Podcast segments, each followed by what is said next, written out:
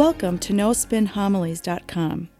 I invite you to join me to reflect upon the homilies of Father Dan.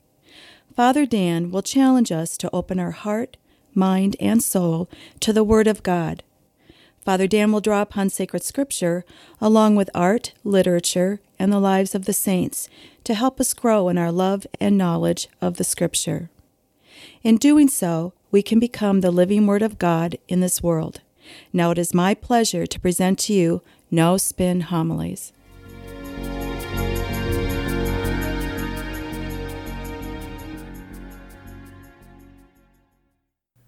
Normally, I always preach on the gospel. Yet today, I want to deviate from that. What I want to focus our attention on is the second reading. In fact, the second reading for the past three weeks, as well as for all of the Easter season which comes from the book of Revelation. Now, I don't know if you've been realizing this, but for the past several weeks during the season of Easter, the second reading has always been from the book of Revelation, and it will continue the entire season of Easter. So, for six weeks in a row, our church asks us to read from the book of Revelation. So, then begs the question why? Why is this book so important? Well, what I would like to do is take a, an opportunity to look at the book of Revelation and see what it truly is.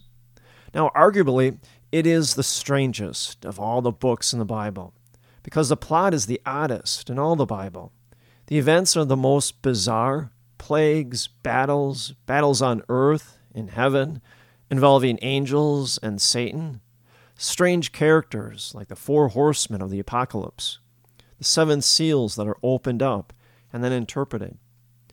So the book of Revelation can be symbolically read, and in doing so, it's open to a wide variety of interpretations throughout the centuries. Last week, I Googled the book of Revelation, and over two and a half million websites came up. Revelation has inspired a lot of interest for centuries on end, from Christians as well as non Christians. Now, one of the reasons for this, it's the last book of the Bible. What I mean by that, it is literally God's last word to us. Now, Christians have been very interested in understanding God's final words to us for centuries. I don't know if you remember, but about 15 years ago or so, there is a series of books called Left Behind that talked about the rapture, Jesus' second coming, and all the terrible events that would lead to the end of the world. Well, that series Left Behind relied heavily on the book of Revelation as its source. So, what are we to make of this? How are we to read the book of Revelation? And better yet, how are we to understand it? Well, I think we have to first look at the basics. What does that word mean, revelation? Now, the Greek word for it is apocalypsis, when translated, it means apocalypse. Now, so many people make the mistake of thinking apop- apocalypse is the word that describes the end of the world. It doesn't. Apocalypsis essentially means to uncover. Now, the Latin word for revelation is revelation, which means unveiling or revealing.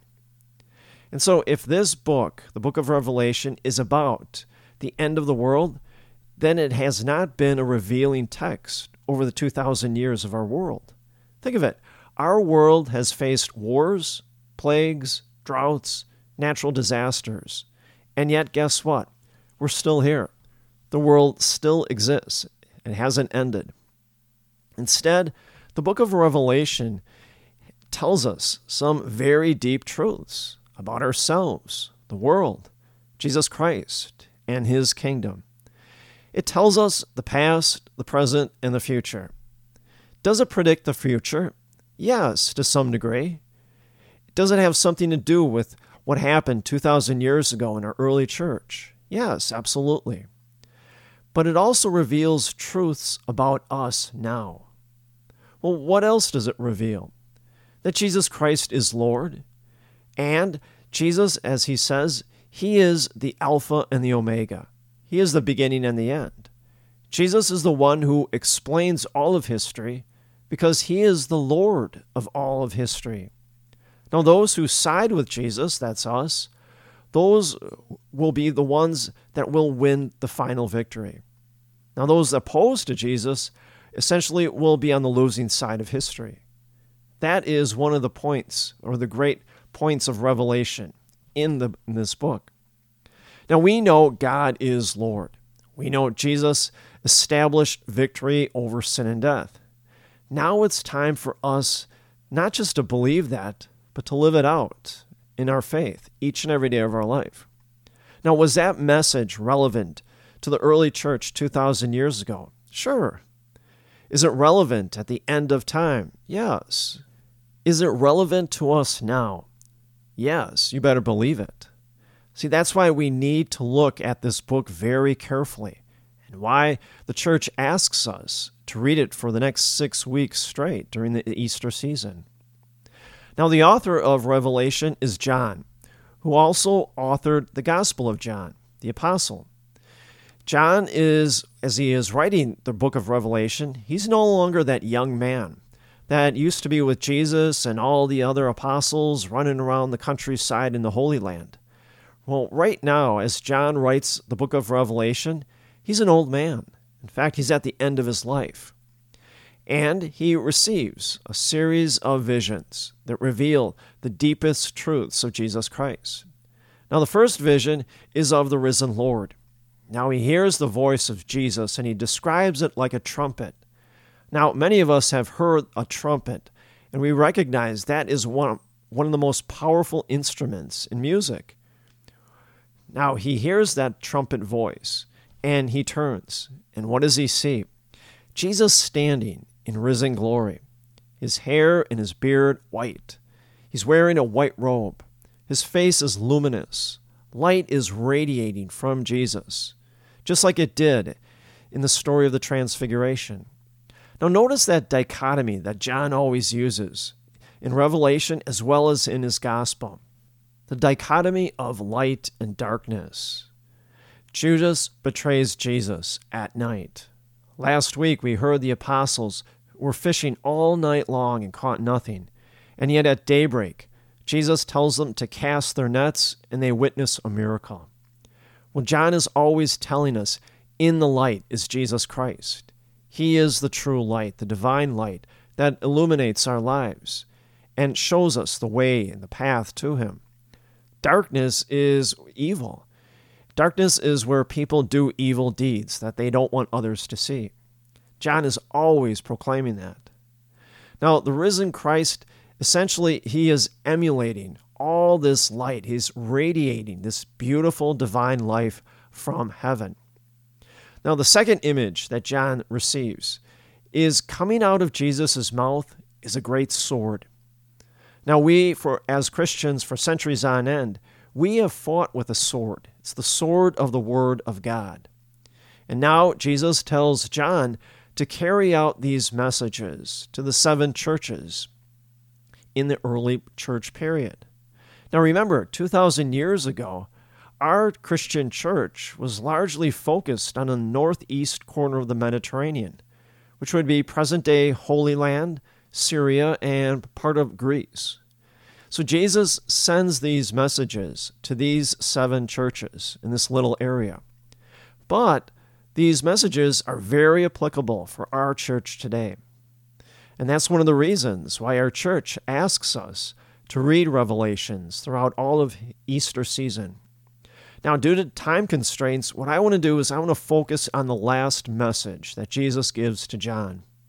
Jesus says, I know your works are neither cold nor hot. How I wish that they were either cold or hot, but they are lukewarm. Jesus basically is saying, I would prefer it if you're either cold or hot to the gospel, whether you accept the gospel, embrace it, or are opposed to it. Either or, you're expending some type of spiritual energy to embrace the gospel or be in opposition to it. But being lukewarm means you're indifferent, complacent in the spiritual life. And so Jesus is chastising, you could say, those people that are lukewarm in their faith. What's the reason for this? Well, Jesus continues in his message. He says, You say you are rich and that I need nothing. Well, when you stop and think, materially speaking, yes, we are very well off compared to most other countries throughout this world. We are an economic superpower. In fact, we're the only one remaining. Our lives are pretty convenient. Jesus continues. He says, You don't realize you are poor people. So, what is he talking about here? Well, he's talking at a level that is much deeper than economics, military, or cultural, cultural status. Jesus is getting at the spiritual level. Jesus is essentially addressing those that are lukewarm in their faith. That if you are, essentially, you are poor, spiritually speaking. And yet, here's the good news Jesus continues. He says, I am standing at the door, knocking. If you hear my voice, open the door, and I will come into you and eat with you. We are all sinners, and we need a Savior. Now, Jesus gives us this beautiful message in the book of Revelation. Jesus stands at the door knocking. It's the door of our soul. That's what he's knocking at. He wants into our lives. Now, notice too that detail. He's knocking at the door. He doesn't open that door up himself. He doesn't bust down that door, which he could easily do. Instead, he knocks. He gives us the choice. He respects our free will, whether or not we want to open the door of our soul or not, or keep it closed. As I've said many times, God has given us free will, and He respects that. Now, that free will is great, but also at the same time is terrifying. Jesus stands knocking at the door of our soul. He wants nothing more than to join His life with ours. So, what should we do? Well, with humility, courage, and grace, open that door, the door of your soul. See, the book of Revelation is saying the meaning of life is given in and through Jesus Christ. Jesus wants nothing more than to give us life and life in abundance in this world, but better yet, in the world to come, the world of heaven. All we have to do is summon the courage, the humility, and the grace to open the door of our soul and welcome Jesus into our life each and every day of our life. Friends, the book of Revelation is something we shouldn't fear, but instead we should embrace, in fact, joyfully, because of the great message that Jesus gives us. He is knocking at our door. He wants nothing more to join his life with ours for all of eternity. And may the grace and the peace of Jesus Christ rest upon you always.